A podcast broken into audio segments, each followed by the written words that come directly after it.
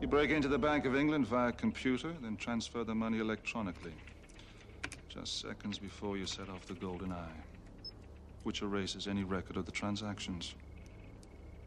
Ingenious. Thank you, James. But it still boils down to petty theft.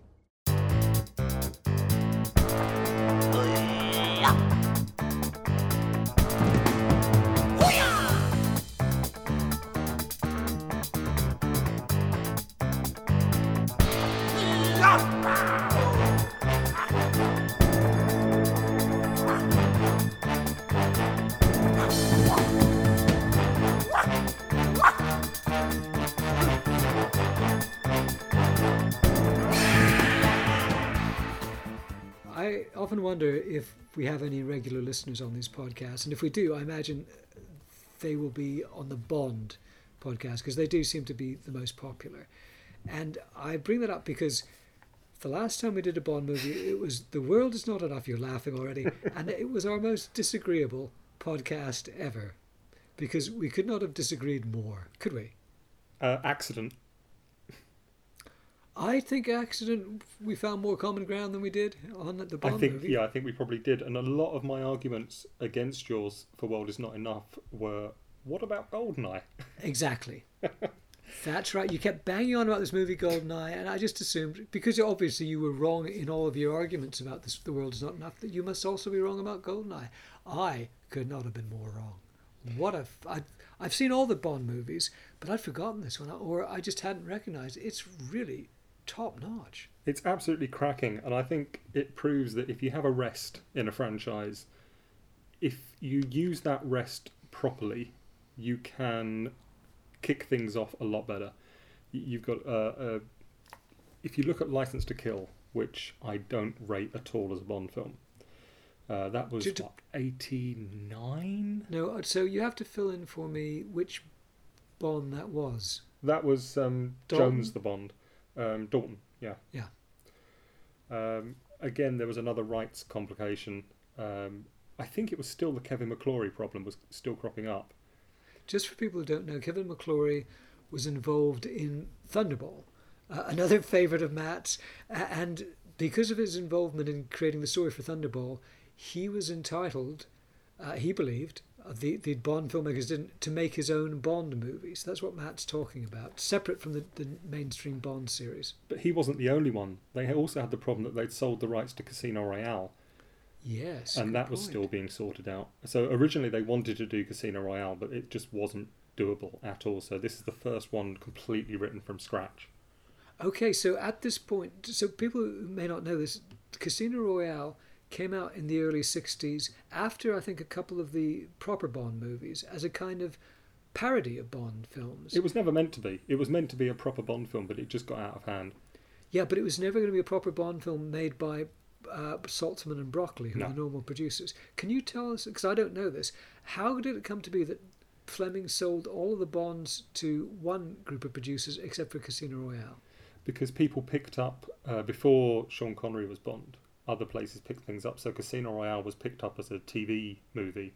Oh, not the Um, horrible American Jimmy Bond yeah, the, thing? The Barry Nelson one, and so that was the rights for that were still with someone else, and then they Oh. were subsequently sold on to another party. But we'll cover that when we do Casino Royale Yeah, yeah, because um, absolutely. it's an absolute minefield, and I need lots of notes to explain it because man So- alive. you were just saying that the, the problems that, that these problems with uh, non uh, Cubby Broccoli bonds were rearing their head at this point in the series. Yeah, there was uh, there was another legal rankle. It was uh, can't remember the name of the company. Is it Danjaq? D A N J A Q. there is a company called something like that. yeah. and it was a, a row with them and someone else, and that's what stopped a Bond film getting made between License to Kill and Goldeneye. So I think you got about a six-year gap.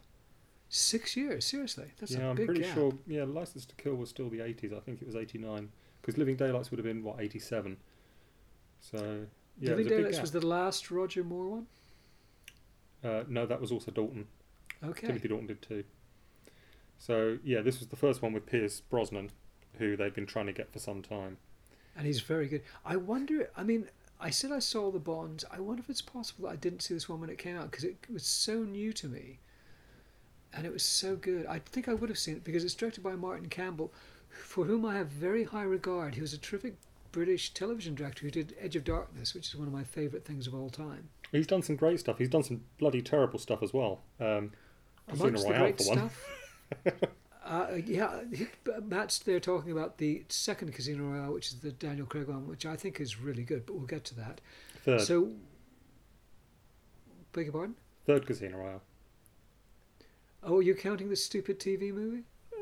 Oh, it. you're such a pedant. Do you know what? Uh, I also think you've also got the radio adaptation with uh, Bob Holness Oh, well, playing then it James must Bond. be the fourth. Oh, for Yeah. Christ's sake! But uh, yeah, but you were saying that Martin Campbell has done a bunch of good stuff. Can you tell me some other stuff of his that you approve of? Uh, it's all telly. His telly stuff's great. I don't like his Yeah. film stuff. Yeah, okay. Um, no, didn't I- he mess up Zorro? Yeah, Yeah, I think that was him. So won't, yeah, won't I, have a long argument with you about that. I mean, I, I look, I really, really like Goldeneye. So whatever else he's done, I'm not too fussed about because he made a good film here. Um, the thing with Goldeneye that I have is that at the time this came out uh, on the Nintendo 64, which was one of the sort of, you know, Yes, earlier big games consoles, there was a Goldeneye game, and the Goldeneye game is legendary. I mean, Because it was brilliant.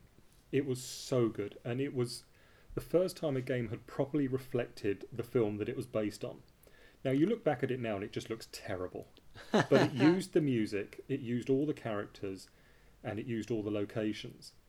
And the music, especially, and I, we discussed this uh, with uh, the David Arnold music, which I don't like. I said Which I love Eric Serra's score. in the world is okay. Now we need to get this out of the way because this is going to be one of those ones on which we agree a lot.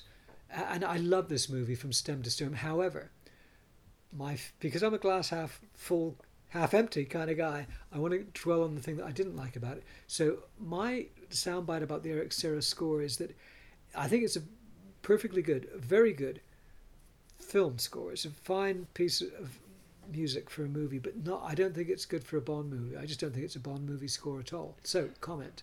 I think if you're rebooting a franchise, it's nice to have a completely new sound, and it does have a very new sound. It makes it feel. An example I can. Oh no, that's a terrible example. I won't go. no, fuck it. I'm going to do it. Um, for about 15 years, Doctor Who had the same composer, a guy called Dudley Simpson, who has Right. a very str- similar sound all the way through. And then suddenly in the 1980s, they brought in the BBC Radiophonic Workshop. And it's the difference between those two seasons the music brings. Suddenly it doesn't feel old fashioned, it suddenly feels new and dynamic. And in 1995, Eric Serra's sound was very popular.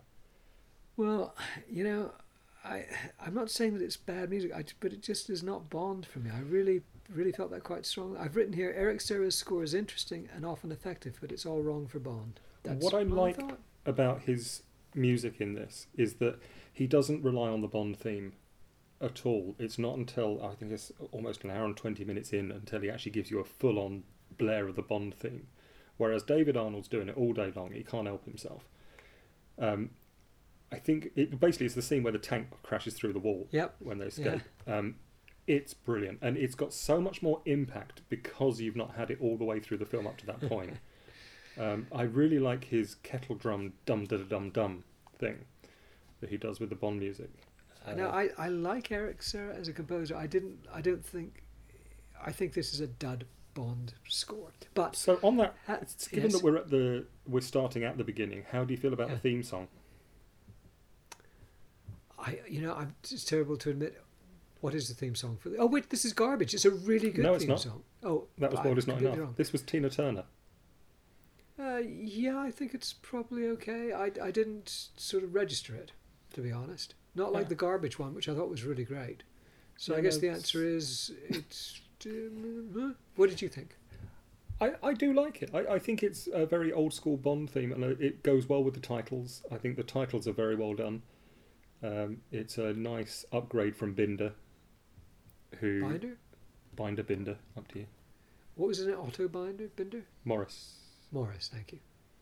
But I've got a feeling he was European, so I, I've got a feeling it's probably Binder rather than Binder. But I'll, I'll So gladly be corrected. He, he did all the uh, title sequences for the Bonds up until, I guess, the Roger Moore ones. Uh, No, he did some Roger Moore ones, uh, but it's Yeah, He up to including the Roger Moore ones. You great He paint, d- you. he did uh, Living. He did Dalton as well. I don't know if Great. he did License to Kill. I can't remember He- License to uh, Kill. anyway, his stuff was great, but then he was replaced, and, and they've been variable since then, haven't they? They have. Um, it's one of the few things I like about Casino Royale. I love those titles. They're beautiful. Well, we'll get to that when we get to Casino Royale. And this is this is a major reboot, and it introduces uh, a new M who's a woman, which is terrific. Judi Dench, Yeah. isn't she good? And also She's yeah. I just as well. that? Yeah, and she's very good as well. And she is played by Andrew Scrolls down It's the. Samantha Bond. Seriously, that's a great name for her. She's terrific. But I wanted to, I've written down a line of money, of, not of Moneypenny's of M's. She says, "If I want sarcasm, I'll talk to my children." Yes, the children that we never actually see or hear from again for the rest of the series, and it turns out she's never had children. I think in one of the other films, but we'll ignore. Uh, who cares? It's a great one-liner. That's all we need. Great one-liner. The, this film is written by uh, Jeffrey Caine, Bruce Feirstein, Feirstein, and Yeah. Michael France. Well. Jeffrey Caine, um, I believe his was the first draft that they threw out and rewrote. Right. Um, he was mainly a TV writer. He did things. I mean, he did episodes of Bergerac, uh, Dempsey and Makepeace, stuff like that. And the original script was way too jokey, so they brought in, I believe, Bruce uh, uh, Feirstein, uh, to crack on. So the, Um, the, the little clicking sound people were hearing were me having a look. Okay, so absolutely Dempsey, Dempsey and Makepeace. Bergerac, yes, which he might have met Martin Campbell during this spell Mm, on television. I think that- so. Although that doesn't make sense because they originally offered the film to John Woo, who told him to sod off. Well, I, I, I think that We're all that relieved good that about he, that. yeah, absolutely. Martin Campbell uh, did a fine job. Now this Michael France guy, how does he come into it? Um, I don't know. The note I've written next to him is bad superhero films. What is Yes, well, he's done the Fantastic Four and the Punisher. Christ? and the That's Hulk, my isn't it? God, they're all terrible. Before this, he had just done a film called Cliffhanger, which I saw. I think it's Sylvester Stallone climbs mountains. Okay, So it's quite So- interesting where they pitched this because you you've got a wealth of talent, but they're sticking to the UK, but they've not gone for much in the way of big names.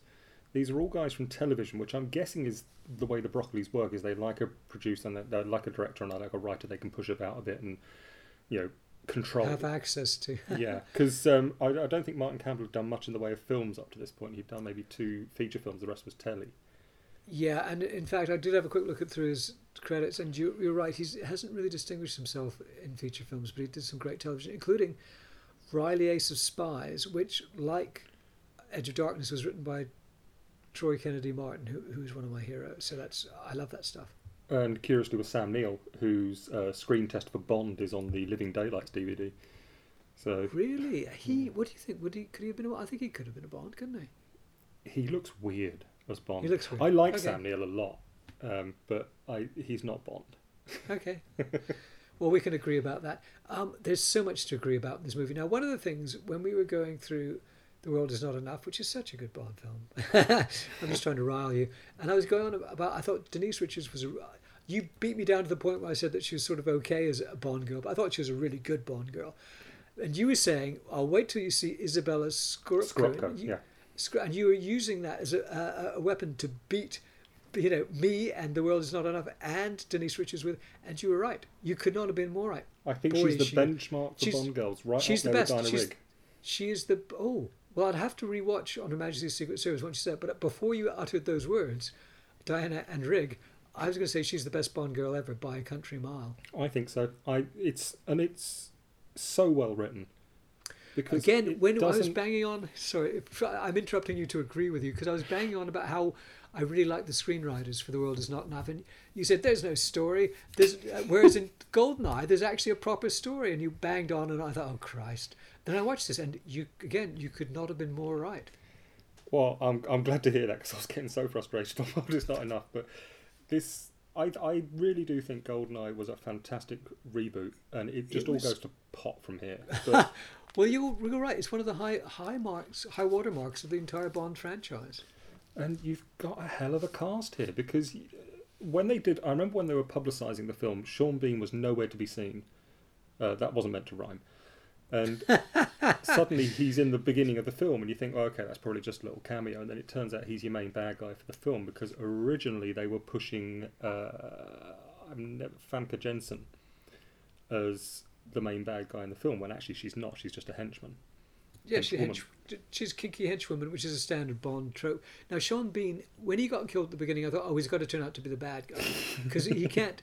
He can't be in the film for such a short period of time. That's the And problem. there's no way he could come back as a good guy. I suppose conceivably Bond could have to rescue him, but that's not really a Bond movie. So I figured out he's going to be recycled as a baddie. Now, here's an interesting thing. Um, Sean Bean was a replacement for another actor who dropped out, and it was meant to be Anthony Hopkins. Oh.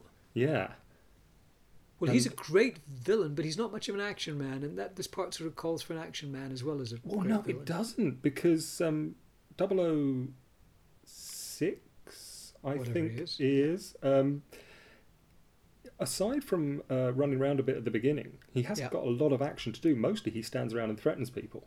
Yeah, but at the end, there's the thing on that uh, radio mast or whatever it is at the end. 1995, Hopkins could have done a fight scene. It's not Yeah, asking but he- if Roger Moore can do it, anyone can. I'm not. I would have loved to see Hopkins in, in a movie like this. I just, but Sean Bean and his character Alec Trevelyan do, does have sort of physical stuff. He needs to be a bit of a you know a heavy kind of guy. What I like about Sean Bean is he reflects uh, the Bond of the books quite nicely, in that he's very much a working class lad playing posh in this film, which means how that does he's that tie in with the books? Because the books are just posh, posh, posh. I would have said. no, because Bond's Bond's not posh. He's trying to be posh all the time. He's always trying to be better. I find his Okay. parents weren't particularly well off. All right, He didn't come from money. fair enough. Yeah. So I always thought of him as uh, well. I always think of Fleming as upper class. You know, smoking his five million cigarettes a day in a cigarette holder. So, opening title sequence. Uh, opening sequence, sorry, the first stunt. which Um, was It's the jump off the dam with the bungee cord, oh yeah, yeah. um, which is not exactly the most thrilling of stunts, I think, but uh, I think it's the last appearance of B.J. Worth in a Bond film who had done all their aerial stunts up to this point, Okie dokie, right. and he is an incredibly good double for Pierce Brosnan. If you see him on set, he looks. Uh, I, I almost feel like they cast Pierce Brosnan just because he looked like the stuntman, That rather was than vice versa. Always a good thing, yeah. Cool. Um, it's an impressive stunt, but Campbell kind of fudges it by not staying on it long enough. I mean, it's impressive that the Worth manages to get the gun out and point it, but it just it just needs about another four seconds, and it's cut too early. I think. Okay, so it's- one of the few things you- that you down downrate Goldeneye for. But we do finally have some convincing model effects from Derek Meddings, and I think this is probably the last one Derek Meddings did. But um, yeah, finally the models look good, which is when the whole uh, base blows up at the beginning and the plane flies away. Although it's quite Oh, that's the bit where it, fly, it flies away, just goes over the cliff, and then does a dive. Yeah, I'm Yeah. beginning to remember which film this, which Bond movie this is now. Well, no, we- well, you see, my my big point about this, uh, the note I wanted to make is that you were talking about the great character arc for Izabella Scorupco, yes, and, and how she's set up early in the film and pays off later on. And I was, you know, at the time we were just at daggers drawn over the world is not enough. I wasn't really listening.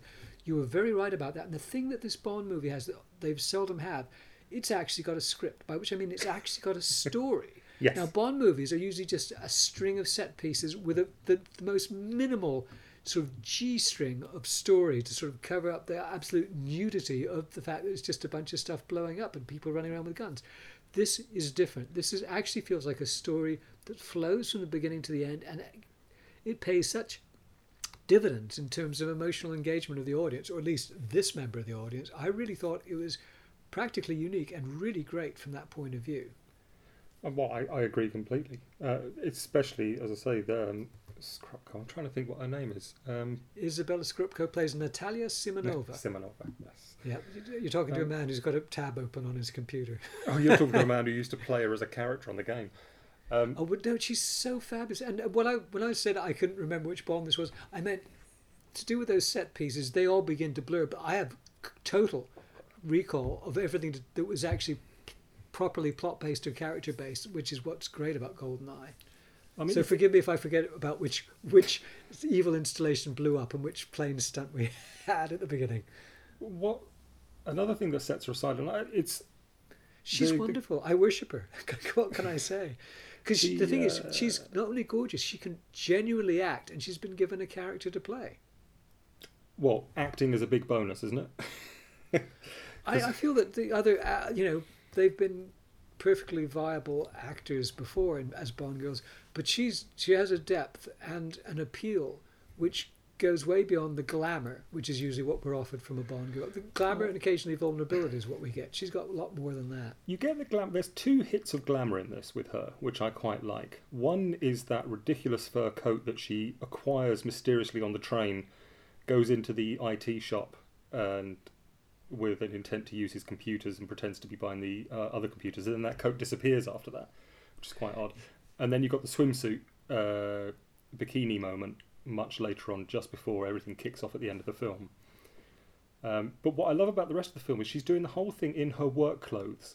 So, whereas in other Bond films, you, you've got people dressed ridiculous, like Denise Richards doing her um, Tomb Raider Yeah. routine. Scorupco in this is just wearing a cardigan and sensible shoes and just getting on with yeah, it. it's true. But I, when I said that you have glamour and vulnerability in Bond girls, you actually do have kick-ass Bond girls before this. But she, you were you were not convinced by any of the ass kicking that Denise Richards did, or or by her ability to dismantle nuclear weapons.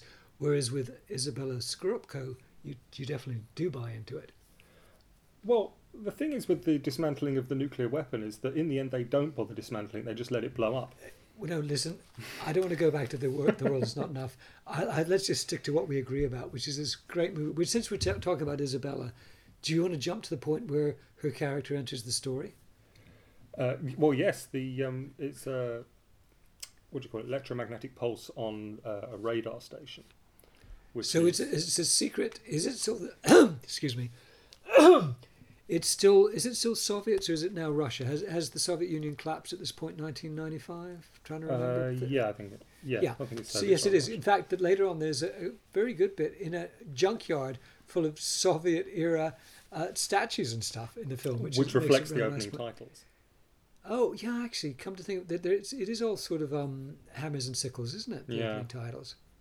breaking down But- the monuments. It's a secret Russian uh, sort of computer installation, which is it's the uh, base for a satellite in orbit, which has the ability to send EMPs. That that's the gimmick in this movie. That's the big sort of weapon you can use EMP to knock out microchips everywhere. Is that true?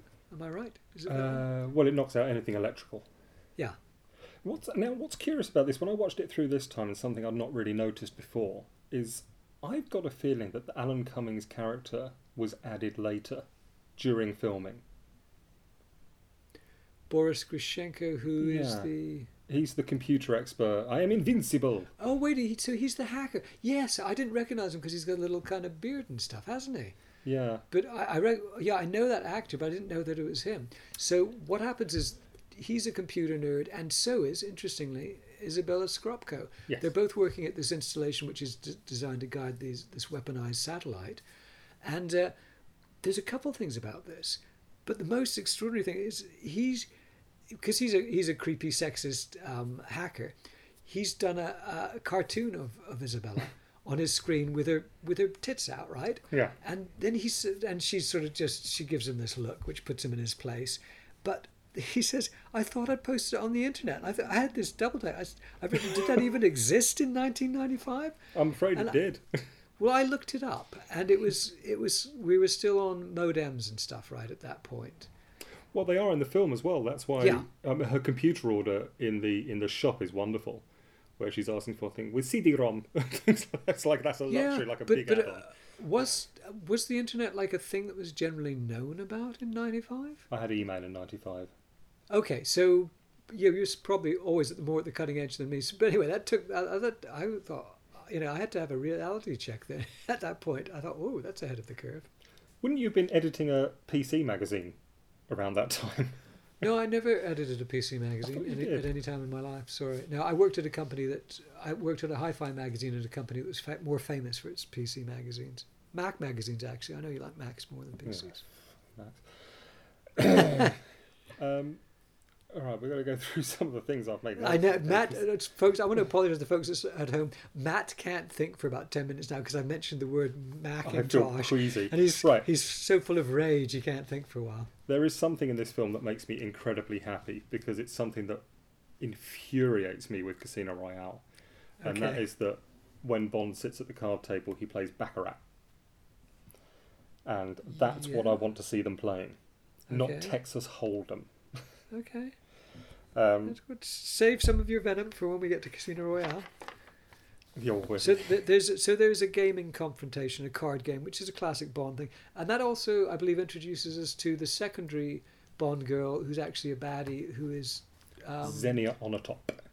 yeah, which is a crazy name, pl- played by Famke Janssen, who is she's one of the X Men, isn't she? Yes. Which one is she? Um, I'm Is she the one, the, the one who's covered with blue scales, or is she the other? no, that was um, I can't think of her. Uh, that was some Romijn, Rebecca Romijn. Uh, anyway, she she was know she an, ex, an ex-woman, an, an ex-man, ex-woman, and she's yeah, she's very she's a very evil villain because like she basically gets a sexual thrill out of killing people. I don't think it's I don't think that's too far fetched to put it like that. She's it's definitely not. It's. Yeah. I mean, I, one of my frustrations with the Bond films as they go on, and it's it's toned down a lot here, but it's the gimmick villain who has oh they uh, the worst one for this is Living Daylights, where it's like oh she's a child assassin, she kills people with exploding teddy bears. Like, Fuck off! It's like Batman.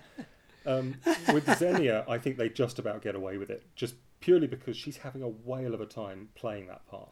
Oh, she's. I think she's very effective. I just felt, felt thought it was a bit queasy to use that word. Uh, that her her sexual thrill out of people suffering and dying. It just it seems a bit unwholesome. Well, I But suppose yeah, I you suppose have you to want in a give villain. you have to give a bad person a motive, and what better motive than sexual pleasure?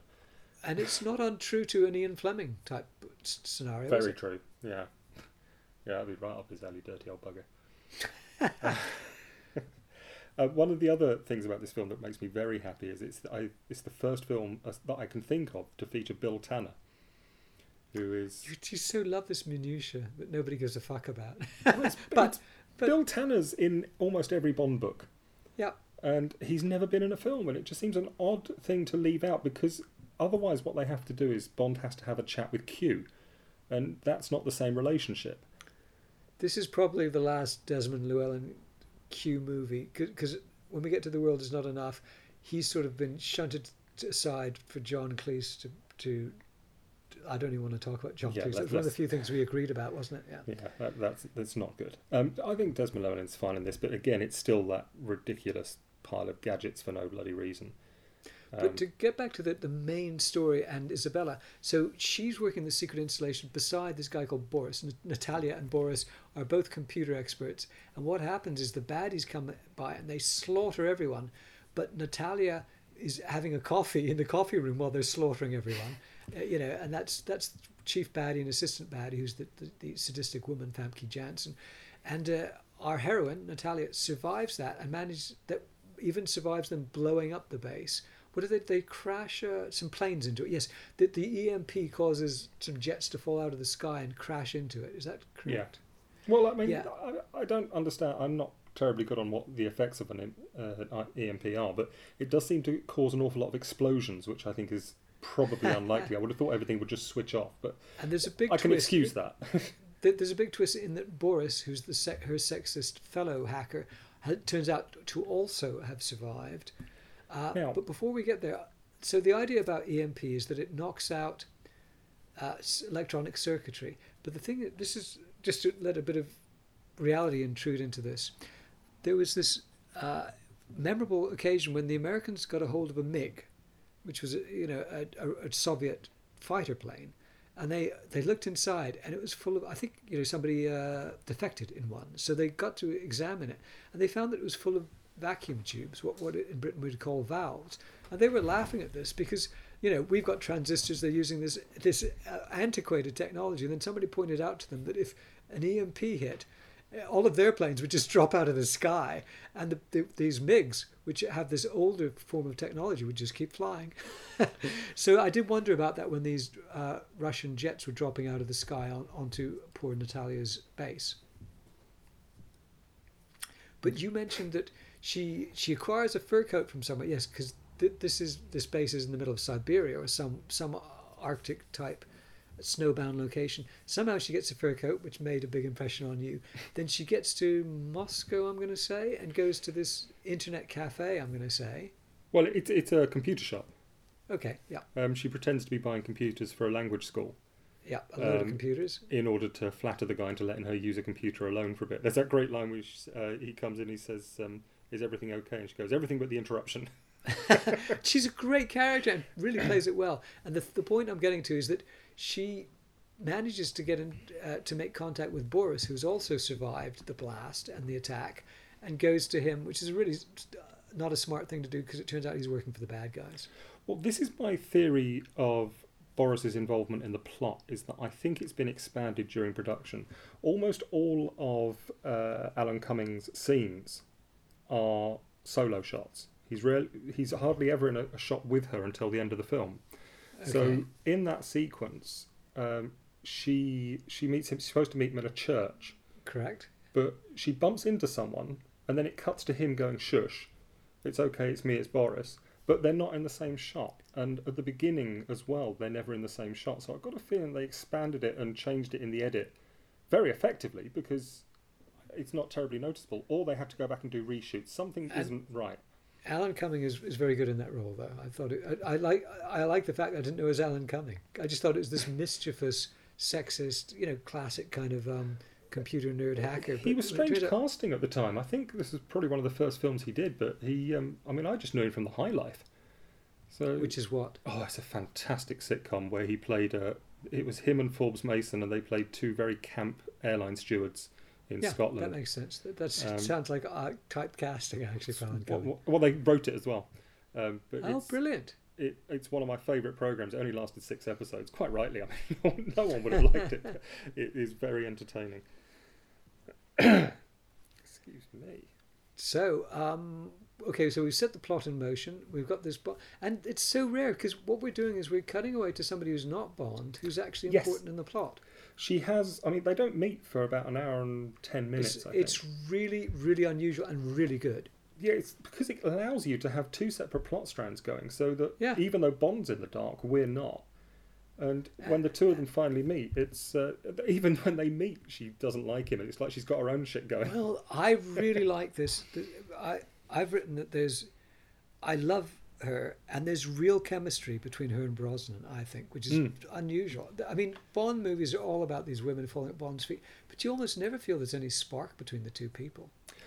I find you do in the films where it's the first Bond. So I think with Caroline Seymour in Live and Let Die, I think there is a, a chemistry there. I think with um, Maryam d'Abo in uh, Living Daylights, it's there. I think it's a question of two newcomers to the film. Whereas if the Bond is established, there's a lot of pressure on.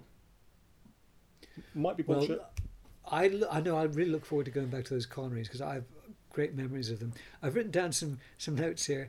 Uh, there's a bit. I think he's a Canadian admiral who's um, banging banging Famke Janssen Xenia Onatopp. And I, I believe the line is, "I think I've gone to heaven," and she says, "Not yet." oh no, it's not him. It's it's when uh, she's she's needs to steal somebody's ID so she can steal a helicopter. It's these couple of couple of guys on an aircraft carrier, I think. Yeah. uh, and she kills them. That was a good line, I thought. Then l- later on, uh, there's one. Yes, we've covered M's line. Oh yes, no one takes the time to do a really sinister interrogation anymore. I mean, there's some brilliant lines in this. Um, M has a line, um, unlike the US government, we prefer not to get on bad news from CNN, which is still appropriate now. so, and there's also, why don't you be a good boy and die? was a good line. And I think one that's I really to like, Bond. I'm not sure then. Yep. um, you've got uh, Robbie Coltrane playing Zukovsky. This Uh, who's first film with excellent, by the way. Um, and also, did you spot Minnie Driver? Uh, I did. My note was, I've written in capitals. Irina was Minnie Driver because this what what it is is that uh, Matt's talking about Robbie Coltrane, who's Valentin Zukovsky, who's sort of a, a Russian, dodgy Russian um, post collapse of the Soviet Union gangster, and he's made a lot of money. And anyway, he's useful to Bond at some point. And in his club, he's got all these kind of exotic dances, including this rather uh, fetching freckled redhead in a cowboy hat who's really can't sing. I mean, that's the point of the scene is how bad her singing is. I thought, is that Minnie Driver? And by God, it was. She's I- terrific. It annoys me because they wasted Minnie Driver, but she's good for her one second of screen time. But yeah, yeah, I like Minnie Driver a lot. But Zukovsky's a very engaging character. I'm so glad you, you brought her up. Well, Zukovsky's got that a fantastic line where Bond says uh, he stole a helicopter, and Zukovsky says, "I have six, and Bond says three, none that fly. yeah, he's he's basically kind of um, it sounds strange, but he's sort of an Arthur Daley character writ large in Russia. What is also odd is um, uh, Bond's CIA contact is Joe Don Baker, who is the bad guy in Living Daylights, which was only two films previously. Yeah, Joe Don Baker. The, uh, one reason he would have been cast is because Martin Campbell worked with him very effectively in Edge of Darkness, which is that Hmm. TV miniseries I mentioned. Well, that sequence where he meets Joe Don, where Bond meets Joe Don Baker at the airport, that airport is Epsom Downs, just up the road from Oh, here. how wonderful! it's one of the, that was the only problem when I watched the film is that I looked at it and went, that's Epsom Downs. Yeah, yeah, and, and pulls you out the film. Baker, who, who's Jack Wade, the CIA guy, he has this little quirk that wherever they are, he begins identifying the plant life. Have you noticed that? yes. He Well, says like uh, tobacco plants, you know, things like that. Which I think he pro- might have been an ad lib. I thought it was a nice character point. That I'm pretty sure Jack Wade's in another film. I'm, I, if it wasn't World Is Not Enough, he might be in Tomorrow Never Dies. but you did mention that he was a heavy two films ago in Uh, Living Daylights, but it's one of the worst. that was the first um, the first Dalton, Dalton uh, one, Dalton, yeah. and it's one of the worst Bonds. Did you say? Well, it's one of the worst Bond villains because Oh, he's barely in the film. I, I mean, we'll discuss Living Daylights because Yeah. I've just watched that one recently. Um, Excellent. So you were There's, going to go on a bit more about Jack Wade, or maybe Epsom Airport, or no, no, no. I'm done with both of those now. Uh, Tell me about those. Well, we're rapidly reaching the point where Bond finally meets up with Natalia, and it's it's great. I mean, there's a sequence with a tank, which is a really good sequence. It's lovely and a lovely big advert for Perrier water. Yeah, because he drives through a truck in his tank, truck through full of Perrier, correct? Yeah, up to this point, um, product placement hasn't been that common in Bond films, but this really kicks off from this film onwards, and sometimes it's to the the detriment of the plot. Yeah. So, but this isn't so bad. I don't mind the Perrier water. It's uh, even So though it's Perrier water basically a apparently car isn't available chase. in Russia. Cartier's Avec tank. And one of the things that happens is, is the tank goes, Bond's piloting the tank, and it goes through an equestrian statue, and this horse, uh, this statue of a horse ends up riding along merrily on top of the tank for a while. It's, it's all good fun. Which is interesting because these are the sequences like the fire truck chase in Living in View to a Kill, that or the hovercraft chase in The World Is Not Enough. These are so easily the bits that I just think are tedium incarnate. This one was pretty good though. Yeah, well, um, how can you not like a tank chase? Um, there's a, a curious line in this, which is Yes. my only uh, plot concern, which is Alec mentions Moneypenny to Bond, saying that how is Moneypenny still doing the paperwork or whatever. Alec being Sean Bean, yeah. Yeah. Now there's ten years between the events at the beginning of Goldeneye Oh, is there? and I, I had film. no idea. and yeah, I'm not sure Moneypenny would have been working there ten years prior. Well, I did. I, I was one of the many viewers who had no idea there was a ten year time lapse between the stunt at the beginning and, and the, the main body of the film. Wow, what can I say? Another um, little cameo in this, which I adore, is uh, there's a little cameo from Trevor Byfield um, during the uh, train sequence. He plays the train driver. Trevor Byfield uh, was an English actor. He'd turn up in various things here and there, usually playing thugs or heavies. But he owned a shop in Epsom that I used to go into. and it sold, you know, those crystals with like dragons. They do those pewter dragons with a little crystal on them. Quite No. popular in the nineties. Nope, sorry. Yeah, he had a little shop called Crystal Kingdom, and it just seems so out of character with him. He's such a gruff, angry guy. So yeah, there you go. That's A lot of Epsom connections. Uh, well, yes, it's quite freaky, don't you think? once we get out of um, out of Russia, Bond and Natalia go to Cuba, where there's a secret. This is classic Bond, where there's an underwater base that rises up out of the water with uh, a giant antenna aerial Yeah, it's a what do you big dish. Yeah. Big dish, which they're going to use to access the satellite and launch the EMP, blah blah blah. And there's very effective action sequences ensue with Bond sort of doing the heavy lifting and Natalia doing the computer hacking, if I remember. There is. Um, but all of this centers around Alex's big evil plan, which is to essentially make money. That's what he wants to do. He wants to be rich. And it strikes me that had they not spent all their money building this underwater dish and going through with this elaborate plan, there'd have been no. I, I can't imagine they're going to break even. Oh, That's great. I I love that you're here as the watchdog to, to, to check on these things, but I I just really loved it because I by this time I was really quite invested in Bond and Natalia as a couple, and I wanted you know I really wanted obviously they're not going to get hurt because they're the goodies. Well, Bond isn't going to get hurt, but I really wanted Natalia to come through in one piece, and not only does she come through in one piece, there's a bit at the, the very end where they're standing in this field, this lovely uh, sort of um, clearing in in a forest in Cuba, and it looks like they're going to you know make love as you always do at the end of a Bond film.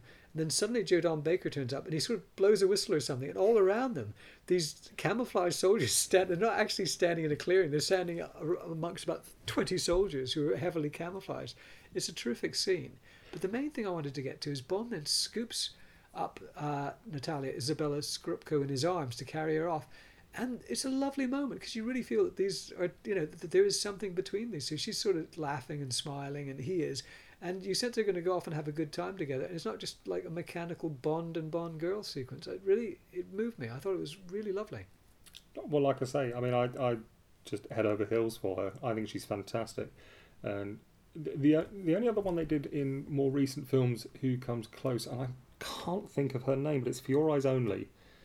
Um, it's never going to come. Well, that's to not very recent, is it? For Your Eyes Only is, is it Roger Moore? Well, it was eighties. Well, this is the problem with Bond films: is that this is the only one I can think of who was in any way at all proactive in the plot, and it's almost a similar story, except that everything she does, we mainly find out about off camera. We don't follow her character going through everything she's going through before It's she meets very Bond. unusual in a Bond film to do that, and it really um, it, it created a huge bonus for this movie. Uh, the fact that they did that, it was it, it was a tremendously rewarding and smart move. I find it fascinating how quickly they lose the plot, quite literally, as the films go on. When you get on to Tomorrow Never Dies, we've done World Is Not Enough, but then Die Another Day. Um, it's just baffling how. These are all Brosnan movies, aren't they? Yeah, Yeah. It, it's such a rapid decline. Well, it's such it's such a shame because he's a great Bond, and this is a great Bond film. So they started off this phase of the franchise immensely strongly. Yeah, I, I, I really like Pierce Brosnan. He's got an, an unusual um, presence in that he has that uh, George Lazenby um, feel that you, you get the feeling that he's not taking it that seriously. But it's unlike with Roger Moore, who isn't taking it seriously, it doesn't feel like the character's taking the piss out yeah, of the audience I, for watching the film. The, I understand the distinction. Yeah, it's not to the not to the detriment of the film. Absolutely. Well, Well- this was. I'm so glad you got me to watch this, and you were entirely right about it, except for the, the music. You're wrong about that, but apart from that, you were completely right, and it was such a treat to watch this. Uh, I'm slightly. Uh, the only problem is now it might be all downhill. Well, no, because we've got old Bonds. Yep. We still we still got a few. Uh, and, and I like I do like the Daniel Craig's, but this really was a, an extraordinary high point in the franchise, and I'd either forgotten that or perhaps hadn't seen it before, uh, which I find extraordinary. I certainly hadn't registered what a terrific movie it is. I, I'd like to watch it again. I, I need to see Izabella Scorupco in, in something else. mainly Polish dramas. I've got yeah, a couple. okay. And you said that they interviewed her, and she said something like, "If I'm going to do this, I insist on acting," something like that.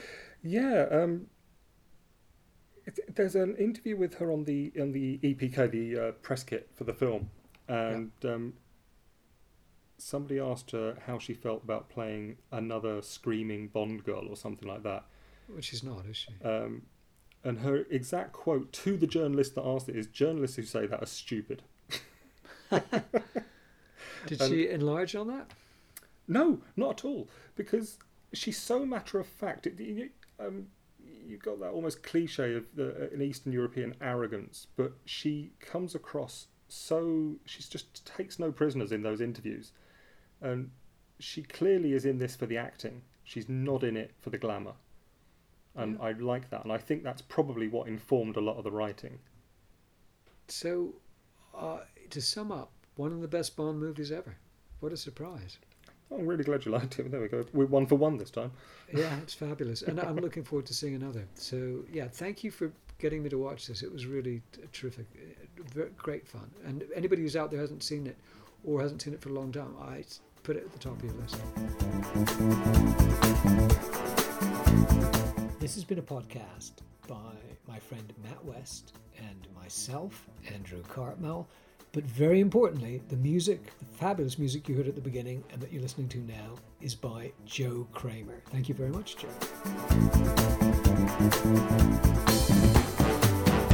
Seems your hunch was right, 007. It's too bad the evil Queen of Numbers wouldn't let you play it. You were saying? No, no, I was just, uh, just. Um... Good. Because if I want sarcasm, Mr. Tanner, I'll talk to my children. Thank you very much.